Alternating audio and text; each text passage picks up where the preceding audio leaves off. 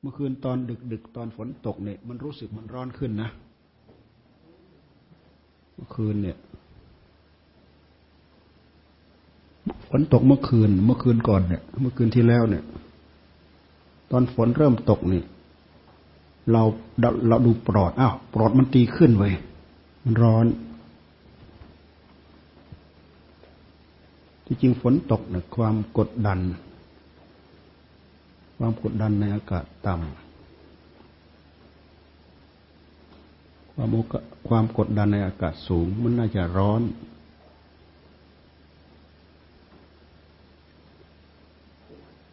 อากาศเย็น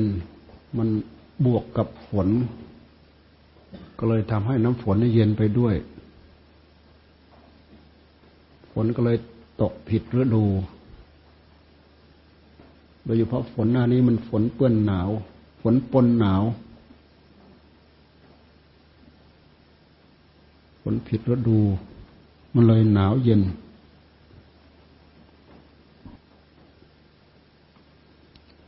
ความหนาวก็ความไม่พอดีของร่างกาย หนาวเกินไปไม่พอดีของร่างกาย ร้อนเกินไป ไม่พอดีของร่างกาย ร่างกายชอบความพอดีพอดี ร่างกายนี้พออยู่ได้ ร้อนเกินไปร่างกายก็อยู่ไม่ได้ ต้องหาที่เย็น หนาวเกินไปร่างกายก็ทนได้ยาก ต้องหาที่อุ่นพอดีพอดี ความพอดีของร่างกาย พอเป็นได้ พอเป็นไปได้ พอเบาสบาย เหมือนร่างกายพอดีพอดีกับระบบระบบภายในร่างกาย แต่ถ้าหากผิดระเบียบผิดระบบปั๊บร่างกายนี้จะเจ็บไข้ได้ป่วยขึ้นมาทันที ร้อนเกินไปบางทีก็เป็นไข้ หนาวเกินไปบางทีก็เป็นไข้ เมื่อปีก่อนนั้นเราไปขอนแก่น ไปช่วยดูเครื่องดูดปูน ให้ให้ผาแดง รถเขาจอดอยู่กลาง สนามปูน สนาม สนามโรงงานเขานั่นแหละ มันเป็นสนามปูน แดดร้อนเปี้ยง เราก็เข้าไปดูเขาเช็ค เช็ครถ กลางแดดร้อนเปี้ยงเปี้ยงเสร็จแล้วเวลาหลบมาก็มาอยู่ในแอร์มาอยู่ในห้องแอร์หลบมาในที่เย็น ออกจากที่เย็น เข้าไปดู เข้าไปดูเครื่องที่เขาดูเขาซ่อม เพราะมันเป็นเครื่องของคุณสมศักดิ์เขาจอดทิ้งไว้เป็นปี เขาบอกให้เราไปเอา เอามาช่วยดูดปูนหลวงปู่ขึ้นไปทำเจดีย์ เข้าออกเข้าออกสามสี่ครั้ง รู้สึกร่างกายปรับไม่ทัน คืนนั้นกลับมาที่วัดเนี่ย ลมตีขึ้น เป็นไข้หนาวสะบั้นหมดทั้งคืนเลย ดูเหมือนจะเป็นไข้รุนแรงที่สุดในรอบปีหนาวหนาวหนาวหนาวหนาวไม่ใช่หนาวมันเริ่มมันเริ่มจากร้อน ร้อนมาที่ท้อง ร้อนร้อนร้อนร้อนร้อนร้อนร้อนร้อนพอหมดร้อนเลย หนาวหนาวหนาวหนาวหนาวสะบั้นจนจะหายใจไม่ทันกันไหมเกือบช็อกตายอะ มันแพ้มาจากกลางวัน โอ้ มันรุนแรงปานนี้ด้วยนี่ไม่มีท่าทีว่าจะเป็นนะมันเป็น มันเป็นที่เปลี่ยนมันเปลี่ยนความร้อนความหนาวจนเกินไป เป็นจริง ๆ อะ เกือบตายเกือบหายใจไม่ทันนะโอ้โห ตอนมันร้อนเหงื่อแตกหมดตัวเลยพอหมดร้อนเนี่ย ดูมันว่าร่างกายในในตัวเราเนี่ย ร้อนมีเท่าไหร่ร้อนจนหมด พอร้อนหมดที่กวนเย็นเย็นเย็นเย็นเย็นเย็นจนจะหายใจไม่ทันกันนะเกือบช็อกเนาะโอ้นี่มันไข้รุนแรงที่สุด แทบไม่เคยเจอ ดูเหมือนจะเจอครั้งเดียวนะตั้งแต่เกิดมาว่างั้นเถอะโอ้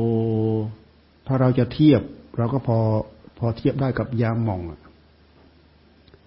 ยาหม่องหรือไม่ก็ยาอะไรที่เราทาไปแล้วมันทาไปแล้วมันร้อนอะยาหม่องอะยาหม่องมันทาทาไปแล้วมันร้อนร้อนร้อนร้อนทาตรงนู้นร้อนตรงนู้นร้อนร้อนพอหมดร้อนแล้วมันเย็น อันนี้ไปทดสอบได้เลย นะไม่รู้ไม่รู้มันเป็นอะไรของของของยาหมองไม่รู้แหละทาไปแล้วมันร้อนร้อนร้อนร้อน พอหมดร้อนแล้วมันจะเริ่มเย็น เหมือนเหมือนกันเลยเราว่าร่างกายเรามันร้อน มันมีเท่าไหร่มันร้อน มันร้อนจนหมดเลยนะโอ้โหเหงื่อแตกโชกหมดเลย ร้อนหมดแล้วเราคิดว่ามันจะหายโอ้โหหนาวใช่ไหมหนาว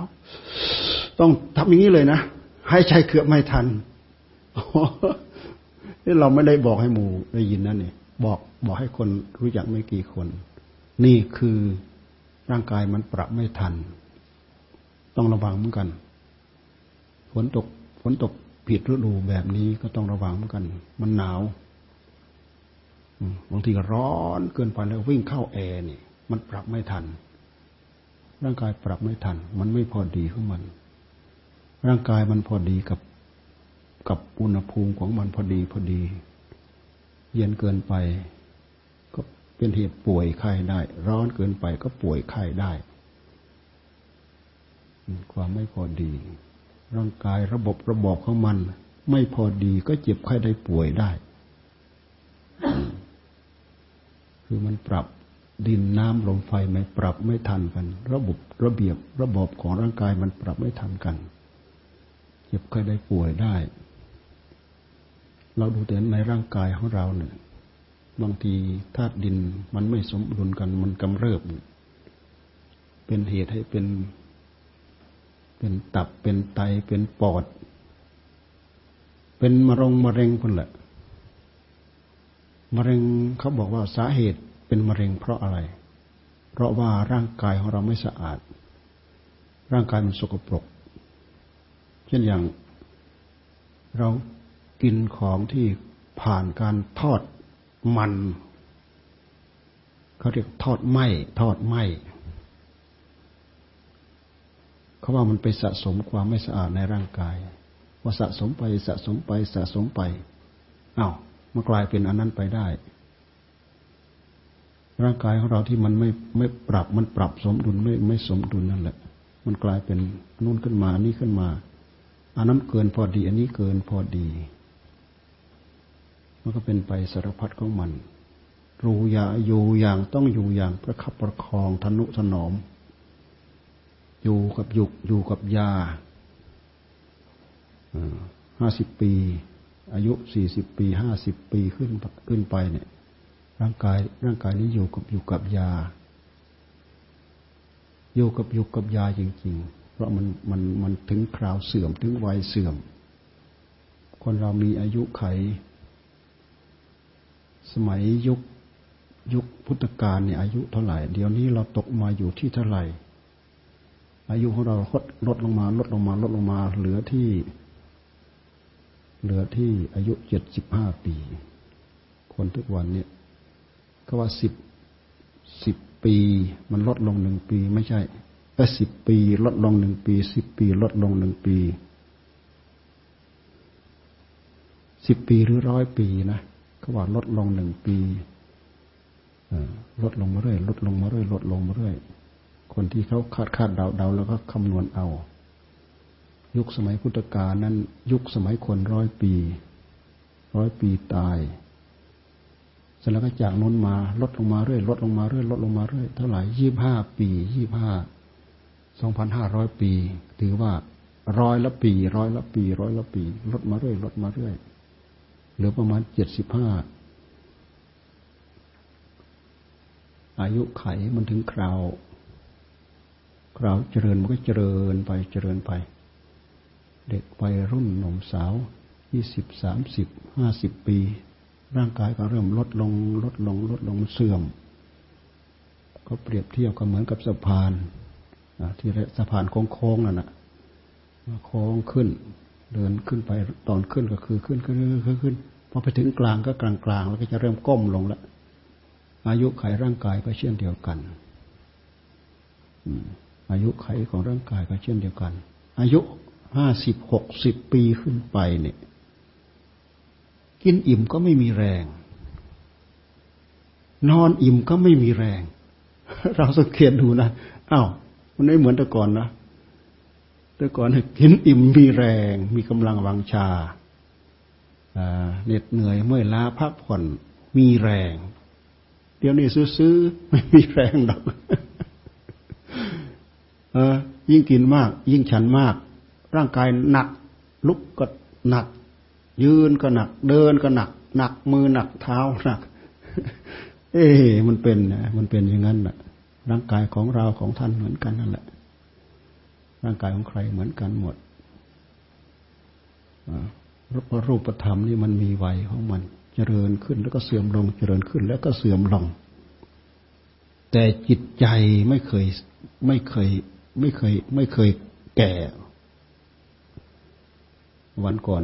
ไปฟังธรรมะอาจารย์อุทัยสันเทศ ที่นู่นที่เวอร์ริน่าดรหมูน่ะ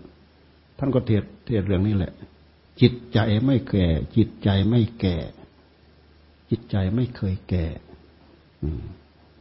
จิตใจไม่แก่ คือจิตใจเนี่ยฮึกเหิมไปตามพลังการดึงดูดของกิเลสกิเลสมันดึงไปเกี่ยวกับรักกับชังกับโกรธกับเกลียด กับอิจฉาริษยาพยาบาท แต่หากจิตหากจิตใจนี้จะอ่อนลง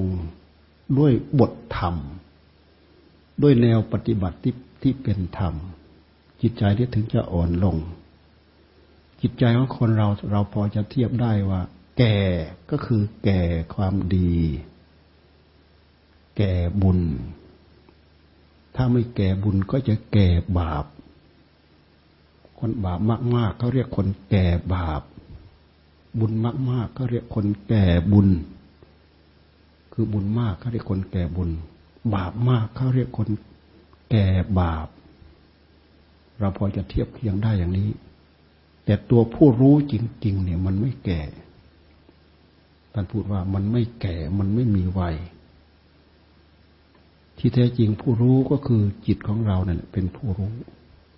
เป็นผู้รู้เป็นธาตุรู้ด้วยเหตุที่ว่าเราจิตของเรายังแก่ด้วยบุญยังแก่ด้วยบาปภพชาติของเราจึงสูงสูงต่ำต่ำ สูงถึงคราวสูง แก่บุญสูง สูงก็เกิดในที่สูง แก่บาป แก่บาปมาก ก็ตกลงต่ำภพชาติก็ตกลงต่ำแก่บุญคือคือบุญมาก ๆ จิตใจก็สูงขึ้น คือมันเป็นคุณสมบัติของจิตที่ดีขึ้น ละเอียดขึ้นประณีตขึ้น มีฮิริมีโอตปะ มีสติ มีสัมปชัญญะดีขึ้นเพิ่มขึ้น แต่ถ้าขาดฮิริขาดโอตปะแล้วจิตใจก็ไม่มีศีลไม่มีธรรม ไม่มีความอาย ไม่มีความละอาย ท่านพูดท่านพูดเรื่องใจไม่แก่เนี่ย ท่านพูดไปพูดไปพูดไป ท่านก็พูดถึงอะไรไม่รู้ ท่านพูดถึงบิกกนี่อะไรโคโยตี้อะไรเนี่ย ท่านพูดถึง ท่านพูดถึงผู้หญิงท่านว่าท่านว่าผู้หญิงใส่สั้นๆเสร็จแล้วท่านมาพูดแบบสลดสังเวชใจว่าแล้วความละอายมันไปอยู่ตรงไหน ความละอายมันไปอยู่ตรงไหนโอ้ก็เป็นเหตุแทงใจเหมือนกันนะนะเป็นเหตุแทงใจเหมือนกันแล้วความละอายมันไปอยู่ตรงไหน ถ้าท่านพูดมาตรงนี้ ท่านจะพูดอย่างนี้ทุกครั้ง ให้พวกเราที่ไม่มีฮีริไม่ไม่มีโอตปะได้สำนึกไอ้เรื่องที่เราขาดฮิริขาดโอตปะนี่มันมีทุกอย่างมีทุกเรื่อง นอกจากเรื่องราคะตัณหาแล้ว เรื่องความโลภโรคจนขาดทิฏฐิขาดโอตปะแล้วก็เรื่องความโกรธ โกรธจนขาดฮิริขาดโอตปะ เรื่องของฮิริโอตปะนี่มันเป็นเรื่องละเอียดนะฮิริคือความละอายแก่ใจ โอตปะคือความเกรงกลัว มีศีลมีธรรมเท่านั้นแหละที่จะมาชะลอในหัวใจ เสริมใจดวงนั้นให้เป็นเป็นใจที่มีฮิริมีโอตปะ แต่ถ้าตรงคันข้ามแล้ว ตรงกันข้ามก็คือมันขาดสติ ขาดความยับยั้งขาดความรู้สึกตัว สติความละอาย สติคือคือความระลึกได้ สัมปชัญญะคือความรู้ตัวพอขาดความรู้ตัวแล้ว แล้วแต่จิตมันจะปรุง แล้วแต่กิเลสในหัวใจมันปรุง มันปรุงเกี่ยวกับเรื่องอะไร เห็นดีเห็นชอบไปกับมันหมด ปรุงเรื่องเกี่ยวกับเรื่องรักก็รักเพลินไปกับมัน ปรุงเกี่ยวกับเรื่อง โกรธเพลินไปกับโกรธป รุงไปกับโลภก็เพลินไปกับโลภท่านว่าขาดโอตปะ ขาดสัมปชัญญะคือความรู้ตัว ความรู้ตัวตรงนี้ละเอียดมาก รู้ตัวว่ากำลังทำอยู่ ไม่ใช่ ไม่ใช่แค่ แค่รู้สึกว่า รู้ว่ากำลังทำอยู่ แต่รู้ตัวว่าทำผิดหรือทำถูกทำถูกศีลถูกธรรมหรือทำผิดศีลผิดธรรม รู้ตัวละเอียดถึงขนาดนี้ รู้ตัวว่าพูดผิดหรือพูดถูก พูดถูกศีลถูกธรรมหรือพูดผิดศีลผิดธรรมรู้ตัวว่าพูดถูกพูดผิดรู้ตัวว่าคิดถูกคิดผิด คิดเป็นศีลหรือคิดเป็นธรรม รู้ละเอียดถึงขนาดนั้นนะไม่ใช่สักแต่ว่ารู้เฉยสัมปชัญญะคือความรู้ตัว ถ้าเรามีตัวนี้ด้วยแล้ว มันเป็นตัวกรองได้เป็นอย่างดี เรานั่งก็รู้ว่าเรานั่ง นั่งในที่ดี นั่งในที่เหมาะนั่งในที่ถูก จะทำอะไรทุกอย่างก็รู้ว่าอยู่ในท่าทีที่ดีที่งามที่เหมาะที่ถูกอู้ละเอียดนะโอตปาฮิริ ความละอายแก่ใจไอฮิริ คือความละอายแก่ใจ โอตปะความเกรงกลัว สติความระลึกได้ ระลึกได้ว่าเรากำลังทำอย่างนั้นอย่างนั้นสัมปชัญญะคือรู้ตัว ไม่ใช่รู้ตัวสักแต่ว่าเราทำนู้นทำนี้เฉยๆรู้ตัวว่ามันผิดหรือมันถูกอีก ละเอียดกำกับเข้าไป เรานั่งภาวนาพุทโธ พุทโธพุทโธ เราระลึกได้ว่าเรานั่งภาวนาพุทโธ พุทโธ พุทโธพุทโธ สมัชัญญะคือความรู้ตัว ประคองตัวพุทโธเนี่ยยาวยืดไป ให้ต่อเนื่องไป ให้สืบเนื่องไป ท่านว่ามีวิตกวิจารอารมณ์นั้นมีวิตกวิจารโดยเฉพาะอารมณ์ที่เป็นธรรม พุทโธ พุทโธ มันไม่ใช่อารมณ์โลภอารมณ์โกรธ แล้วมันเป็นอารมณ์ที่ไม่ใช่อารมณ์หลง มันเป็นอารมณ์อารมณ์ที่ปลุกจิตของเราให้ตื่น สติเป็นตัวปลุกจิตให้ตื่น จิตของเราถ้าเราไม่ปลุกให้ตื่น ด้วยบทด้วยบทที่สร้างสติแบบนี้จิตของเรามันจะจม มันจมไปกับกับรูปกับเสียงกับกลิ่นกับรสกับสัมผัส เหมือนอย่างที่ท่านพูดเอาไว้ มันจมไปกับนิวรณ์จมไปกับนิวรณ์เราต้องมีสติยับพุทโธ แต่แต่ละพุทโธ แต่ละพุทโธน่ะ คือสร้างสติยับยับยับยับขึ้นมาสัมปชัญญะคือประคอง ระหว่างพุทโธก่อนกับพุทโธหลังเนี่ย ไม่มีระหว่าง รู้ตัวมาตลอด จากพุทโธหนึ่งไปหาอีกพุทโธหนึ่ง ที่เราดำริถึงกันนั้นแม้มันขาดช่วง ตัวที่ประคองแม้มันขาดช่วงตัวนั้นแหละ สัมปชัญญะคือความรู้ตัว ประคองผู้รู้นี่ ให้จิตตรงนั้นมีวิตก มีวิจารเป็นวิตก เป็นวิจารวิตกก็คือตั้งขึ้นมา พุทโธนี่เป็นวิตกล่ะ จากพุทโธหนึ่งไปหาอีกพุทโธหนึ่งที่เราดำริขึ้นมาอีกเป็นวิจารคือตรองวิตกความตรึกวิจารคือความตรองตรองก็คือประคองประคองอารมณ์นั่นแหละ ประคองไป จากพุทโธหนึ่งย่องไปอีกพุทโธหนึ่งประคองไป จากพุทโธหนึ่งย่องไปอีกพุทโธหนึ่งที่เราดำริในใจ เราอยู่กับพุทโธ พุทโธ พุทโธแค่นี้จิตเราสงบอยู่ในขั้นหนึ่งระดับหนึ่ง ไม่ทิ้งคำบริกรรม แต่อยู่ในคำบริกรรม ไม่ทิ้งคำบริกรรม ไม่ห่างคำบริกรรม ไม่ลืมคำบริกรรม ไม่เลือนคำบริกรรม สัมปชัญญะกับประคองต่อเนื่องสื่อไปเห็นนี่อันนี้เป็นบททำซ้ำที่เราพยายามทำซ้ำเป็นบทฝึกซ้อมทำได้แค่นี้แหละทำประคองยาวพืชต่อเนื่องไปแล้วมันจะเริ่มเอิบเริ่มอิ่ม เริ่มเอิบเริ่มอิ่ม มันเกิดขึ้นมาจากความสงบของจิต เกิดขึ้นจากเราประคองอารมณ์นั้นให้เป็นอารมณ์หนึ่งเดียว ไม่ให้อารมณ์อื่นมาแทรก ที่จะเรียกว่าเอกกตา เอกกตา ไม่ให้อารมณ์อื่นมาแทรกจะเริ่มมีปีติ จะเริ่มมีความสุข บางครั้งก็มีปีติชัดแล้วก็รุนแรง ถึงขนลุกขนชันนะถึง กับตัวเบา เหมือนจะเหาะจะลอย เหมือนกับตัวเล็กเล็กเล็กเล็กเล็กบางทีเหมือนกับตัวใหญ่ใหญ่ใหญ่จนคับกุฏิเนี่ยมันเป็นเรื่องของปีติความมีความเป็นประกอบกับความสงบทำให้รู้สึก แม้แต่ตัวมดตัวเล็ก ๆ มันไต่มันตอมขึ้นมาเนี่ย เหมือนอะไรหนักหนาตึ๊บไต่ขึ้นมาที่ตัวเราเนี่ย ปีติมันเกิด ความสุข อารมณ์ภายในจิตมีความสงบ มีความสุข อยู่กับอารมณ์มันเดียว มีความสงบมีความสุข ประคองอยู่ได้แค่นี้ เป็นทุน มีความสุขได้ มีความสงบได้ เป็นความสงบขั้นต้น เป็นความสงบขั้นต้น ถึงเราจะไม่ไม่บริกรรมพุทโธ พุทโธ มันอิ่ม บริโภคไปหนักๆเข้ามากๆเข้ามันอิ่ม มันอิ่มเราไม่ดำริพุทโธ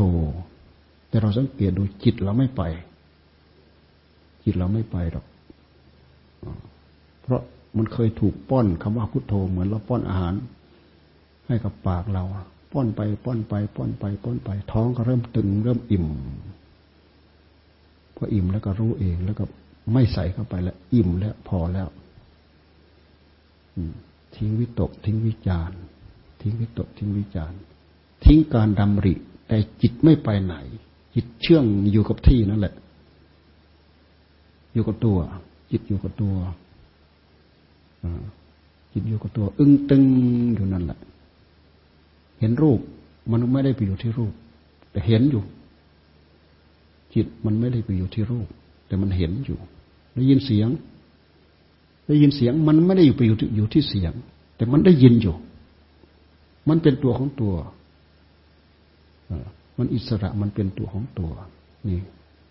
คือมันไวต่อการรับอารมณ์ แต่มันไม่ไปรวมเป็นหนึ่งเดียวกับอารมณ์ เมื่อก่อนนั้นเราไม่รู้จัก เห็นรูปนู่นมันไปอยู่กับรูป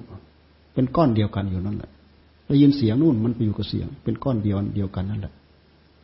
เสร็จแล้วสัญญามันสวมรอยเข้าไปเร็วมาก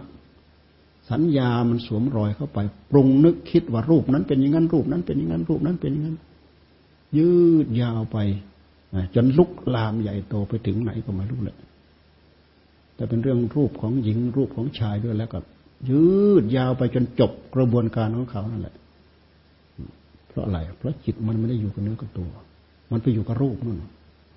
บางทีได้ยินเสียงนู่นมันไปอยู่กับเสียงนั่นแหละไปปรุงอย่างนั้นปรุงอย่างนี้ มันได้ยินแค่เสียงเนี่ยมันปรุงออกมาเป็นรูปมือนเป็นรูปงามมันเป็นรูปไม่งามเป็นรูปคนนั้นเป็นรูปคนนี้ แล้วแต่ แล้วแต่มันจะปรุงไปนั่นคือมันไม่ได้อยู่กับเนื้อกับตัวมันเป็นอย่างนั้นพวกกลิ่นเอ่ยพวกสัมผัสเอ่ยอะไรต่ออะไรนี่สิ่งนี้เป็นสื่อที่มันจะสวมรอยได้ง่ายมาก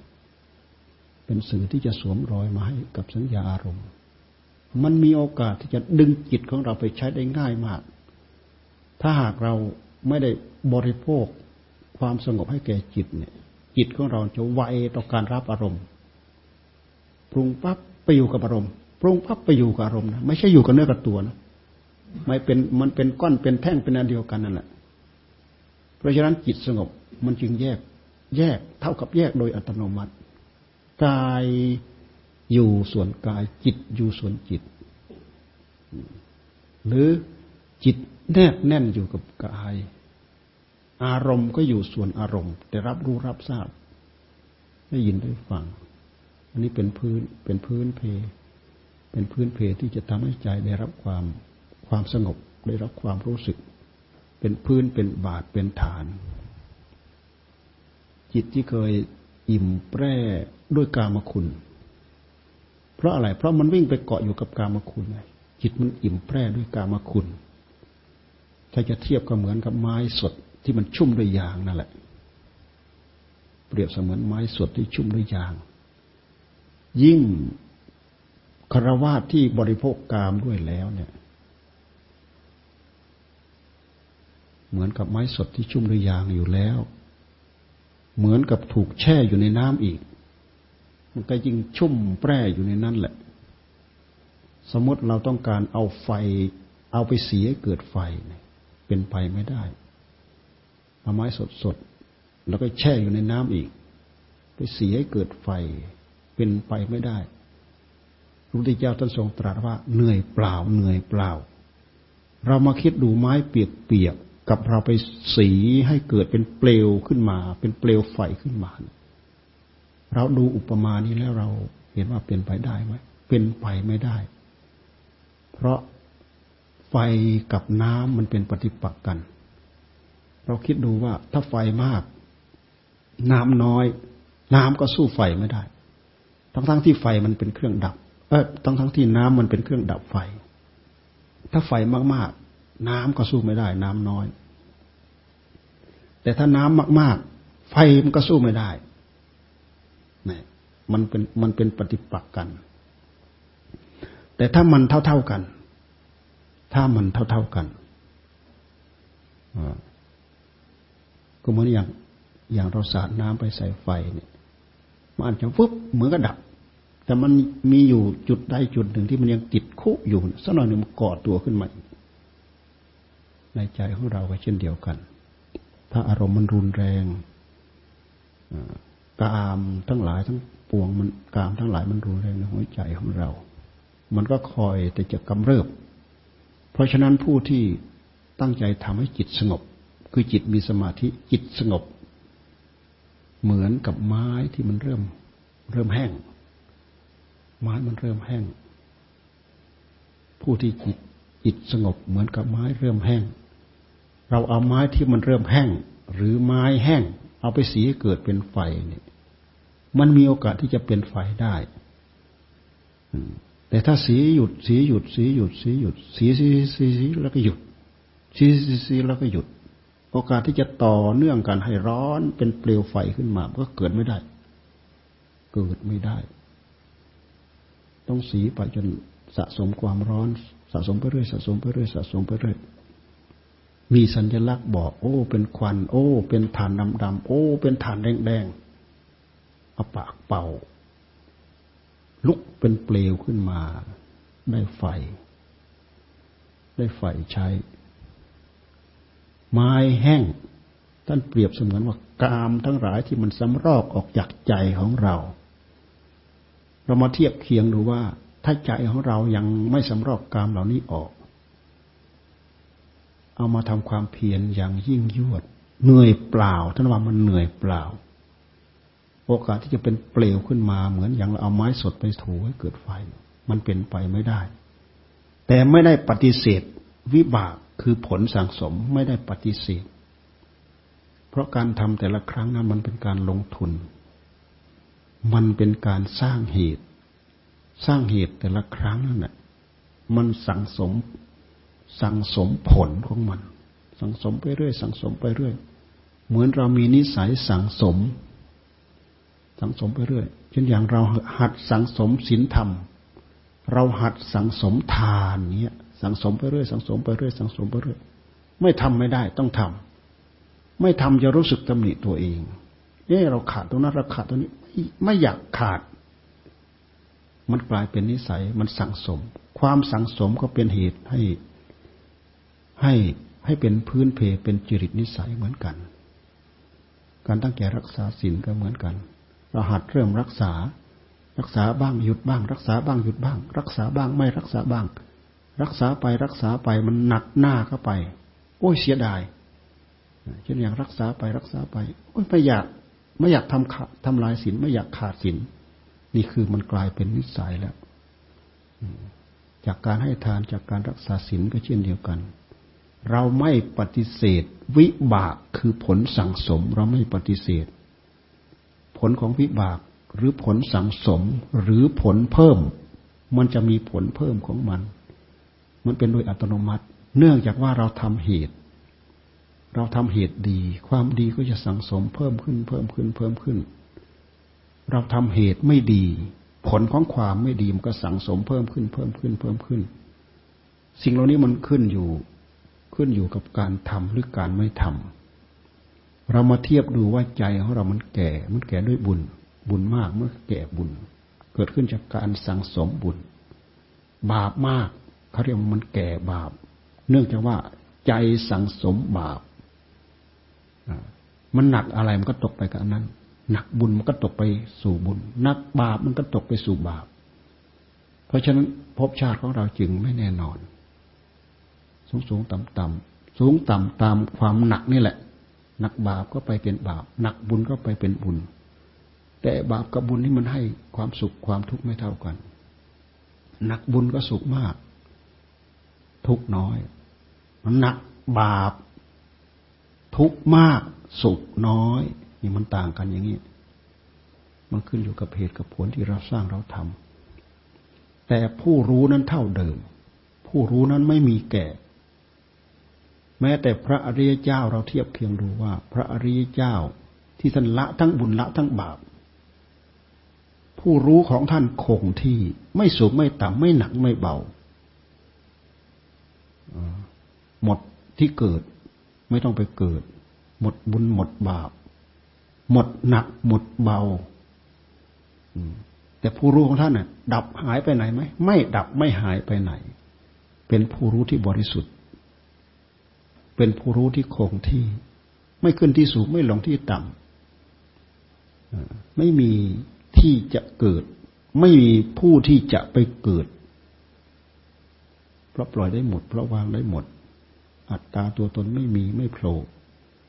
ทิฏฐิมานะไม่มีไม่โผล่ปล่อยละวางไปจนหมดนั่นถึงขั้นบริสุทธิ์ที่แท้จริงเป็นอย่างนั้น แต่ผู้รู้ดวงนี้เป็นผู้รู้ที่บริสุทธิ์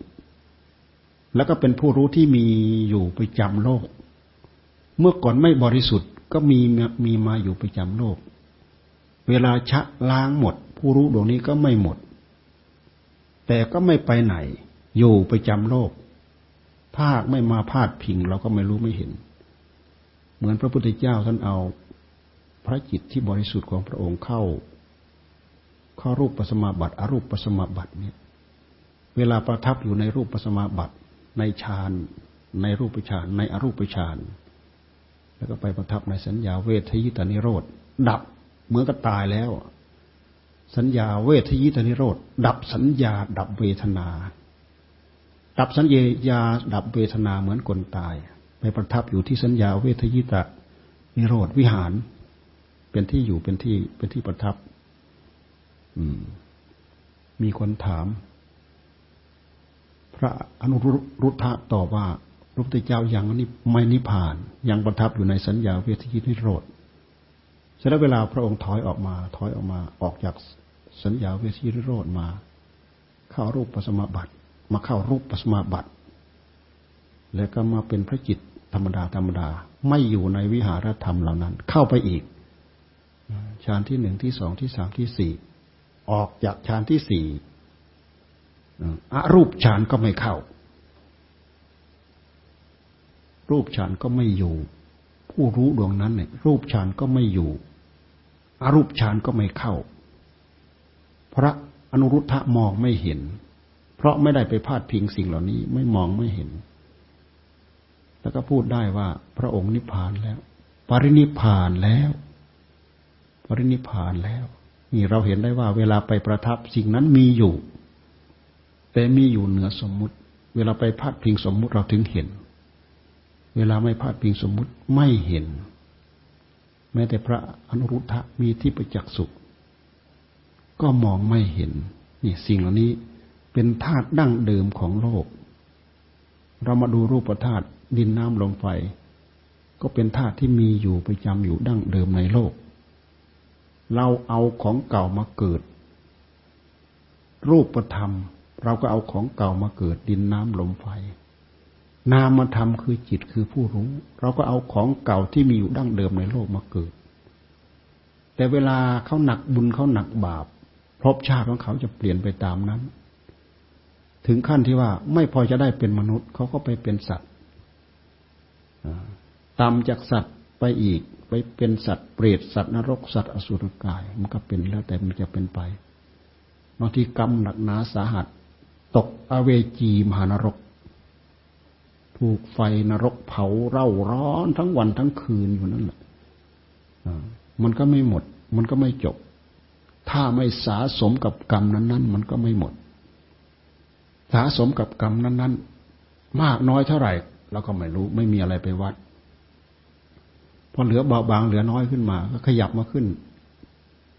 นรกที่ตื้นขึ้นมา ตื้นขึ้นมา ตื้นขึ้นมา เบาขึ้นมา เบาขึ้นมา เบาขึ้นมา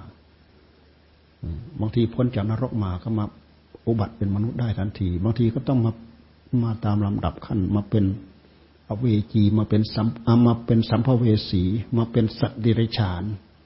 ตัวเล็กตัวใหญ่ เริ่มมีคุณธรรม เริ่มรู้เรื่องรู้ราวมาอาบัตรเป็นมนุษย์ มันก็ถ่ายไปถ่ายกันไป ถ่ายกันมา ถ่ายกันมา ถ่ายกันไปแต่อุบัติมาดั้งเดิมเนี่ย อุบัติอุบัติมาอย่างไง พระพุทธเจ้าท่านก็ไม่ส่งชี้ชัดเช่นอย่างผู้รู้ของเราเราได้มาเนี่ย มันไม่สะอาดมันไม่บริสุทธิ์ปนเปื้อนกับกิเลสกิเลสมาด้วย กิเลสมาด้วยปนเปื้อนกับกิเลสมาด้วย มันปนเปื้อนมาตั้งแต่ตอนไหนเมื่อไหร่รู้ไม่ได้ เพราะฉะนั้นเบื้องต้นพระพุทธเจ้าท่านทรงชี้ไปที่อวิชชาอวิชชาไม่รู้ ความไม่รู้นี่เอง เรารู้ว่าแต่เราพัฒนามายังไงถึงจะเป็นผู้เป็นคนเป็นสัตว์เป็นอะไรเรารู้ไม่ได้ พัฒนามาตั้งแต่ตอนไหนเมื่อไหร่รู้ไม่ได้ รู้ว่าจะเกิดมาแล้วไม่รู้ต้นต่ออต้นสายปลายเหตุพระองค์จึงทรงตรัสว่าอาวิชชาอาวิชชาอาวิชชาแปลว่ามืดไม่รู้ สำหรับพระองค์เองพระองค์ต้องรู้ เพราะพระองค์เป็นสัพพัญญูต้องรู้ทุกสิ่งทุกอย่าง เพราะฉะนั้นอวิชชา ตัวนี้เราก็เทียบเคียงได้ว่า ตั้งแต่อดีตมาจนถึงปัจจุบันเรารู้ไม่ได้ มันเป็นมายังไงมายังไง เรามาดูอวิชชาในปัจจุบันที่มันเกิดขึ้นในหัวใจของเรา เราภาวนาพุทโธ พุทโธ พุทโธ พุทโธนี่แหละ ลองอวิชชามาบดบังปั๊บหายเงียบไปแล้ว ความไม่รู้ มันปิดบังปั๊บขาดสติ สติตัวเดียวเป็นตัวทำให้เกิดวิชาคือความรู้ ขาดสติตัวเดียวเนี่ย ตัวรู้ตัวนั้นไม่มีอะไรปลุกให้รู้สึกสำนึกรู้สึกตัวไม่มี กลายเป็นกาขาดรู้ไปเลย เป็นมืด มีถ้าเป็นสว่างก็สว่างริบรีสักแต่ว่าสว่าง ถ้ารู้ก็รู้ริบรีสักแต่ว่ารู้ แต่ตราบใดมีสติ ถ้าจะเป็นไฟสว่างก็สว่างจ้า ถ้าเป็นรู้ก็รู้แจ่มแจ้งชัดเจน เพราะฉะนั้นอารมณ์ที่เราสร้างสติขึ้นมา มันจะเป็นอารมณ์ที่ชัดเจน เราสังเกตดูเวลาเราภาวนาพุทโธ เวลามันอยู่ เวลามันอยู่จริง ๆ มีความรู้ขึ้นมาเต็มร้อยเเราจะเกิดความสว่างโร่ใจของเราเหมือนกับสว่าง เป็นไฟเป็นแสงไฟ ตัวนี้แหละคือผู้รู้ ผู้รู้ตัวนี้ท่านว่า วิชาวิชา ตราบใดที่เราเจริญสัมปติสติสัมปชัญญะเต็มที่ต่อนนั้นเป็นวิชาอาวิชาหายไปไหน เหมือนความสว่างเวลามันโผล่ขึ้นมา ความมืดหายไปไหน นี่เป็นเป็นข้อเทียบเคียง ตราบใดที่ความมืด ตราบใดที่ความสว่างดับไป ความมืดไม่รู้มาจากไหน มืดตึ๊บไม่เชื่อเราใช้ไฟฉายส่องไปส่องไป เราดับไฟฉายปั๊บมืดตึ๊บแม้แต่ห้องเราก็เข้าไม่ถูก ไปเหยียบนู้นเหยียบนี้ประตูก็ออกไม่ถูกนี่เป็นข้อเปรียบเทียบ เราสามารถทำให้จิตดวงจิตเราสว่างได้ไหม เจริญสติ แค่เราให้จิตอยู่กับอารมณ์มันเดียว จิตของเราก็จะเริ่มสว่าง จิตของเราก็จะเริ่มสว่าง โรอวิชชาในปัจจุบันมันมันมาบดบังจิตเราไม่ได้ความไม่รู้ มันแม่บกมาบดบังจิตของเรา เพราะมันมีผู้รู้ทำงานแทนที่อยู่ พวกนี้เขาจะสลับกันเป็น เวลาผู้รู้มาสวมเนี่ยเวลาผู้รู้มาสวม ไอ้ผู้ไม่รู้หายไปไหนไม่รู้เหมือนกับความมืด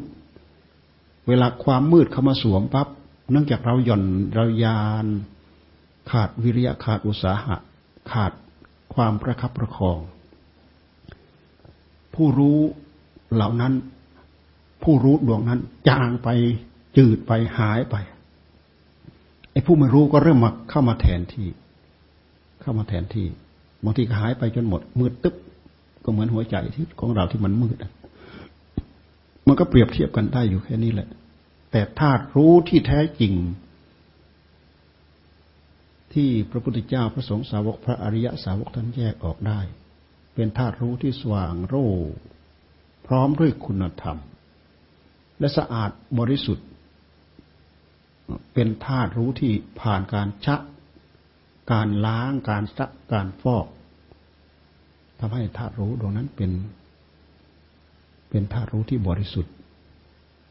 หมดตัณหาหมดอุปาทาน จึงหมดภพหมดชาติ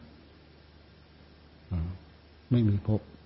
ที่จะไปเกิด แล้วก็ไม่มีผู้ที่จะไปเกิด หมดการยึด หมดการถือ เหมือนเรื่องบางเรื่อง สิ่งบางสิ่ง ที่เราหมดเยื่อใยเราไม่ไปเกาะเกี่ยวแล้ว สิ่งนั้นก็เหมือนอยู่โลกไหนก็ไม่รู้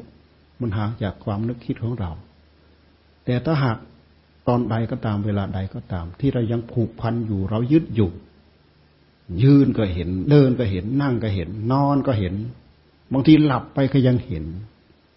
เห็นด้วยแรงอุปาทาน มันยึดเอาไว้แรงอุปาทาน เพราะฉะนั้นเมื่อความรู้เต็มพร้อม ตัณหาไม่เกิด เมื่อตัณหาไม่เกิด อุปาทานก็ไม่เกิดภพก็ไม่เกิด ชาติก็ไม่เกิด ตัวดับตัวเดียวคือ ตัณหา ตัณหามันดับพอดับตัวเดียวอย่างอื่นก็ปล่อยดับหมด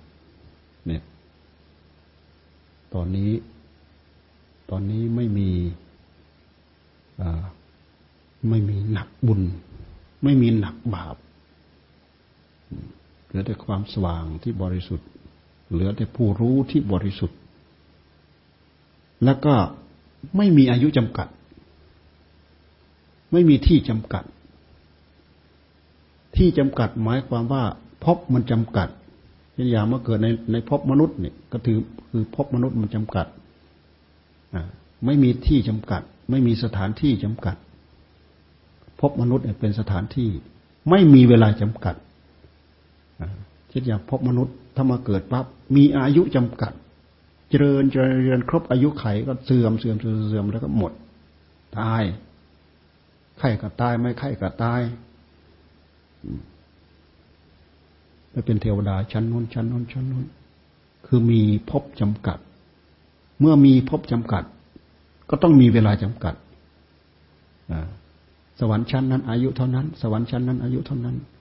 พรหมโลกชั้นนั้น อายุเท่านั้น อายุเท่านั้น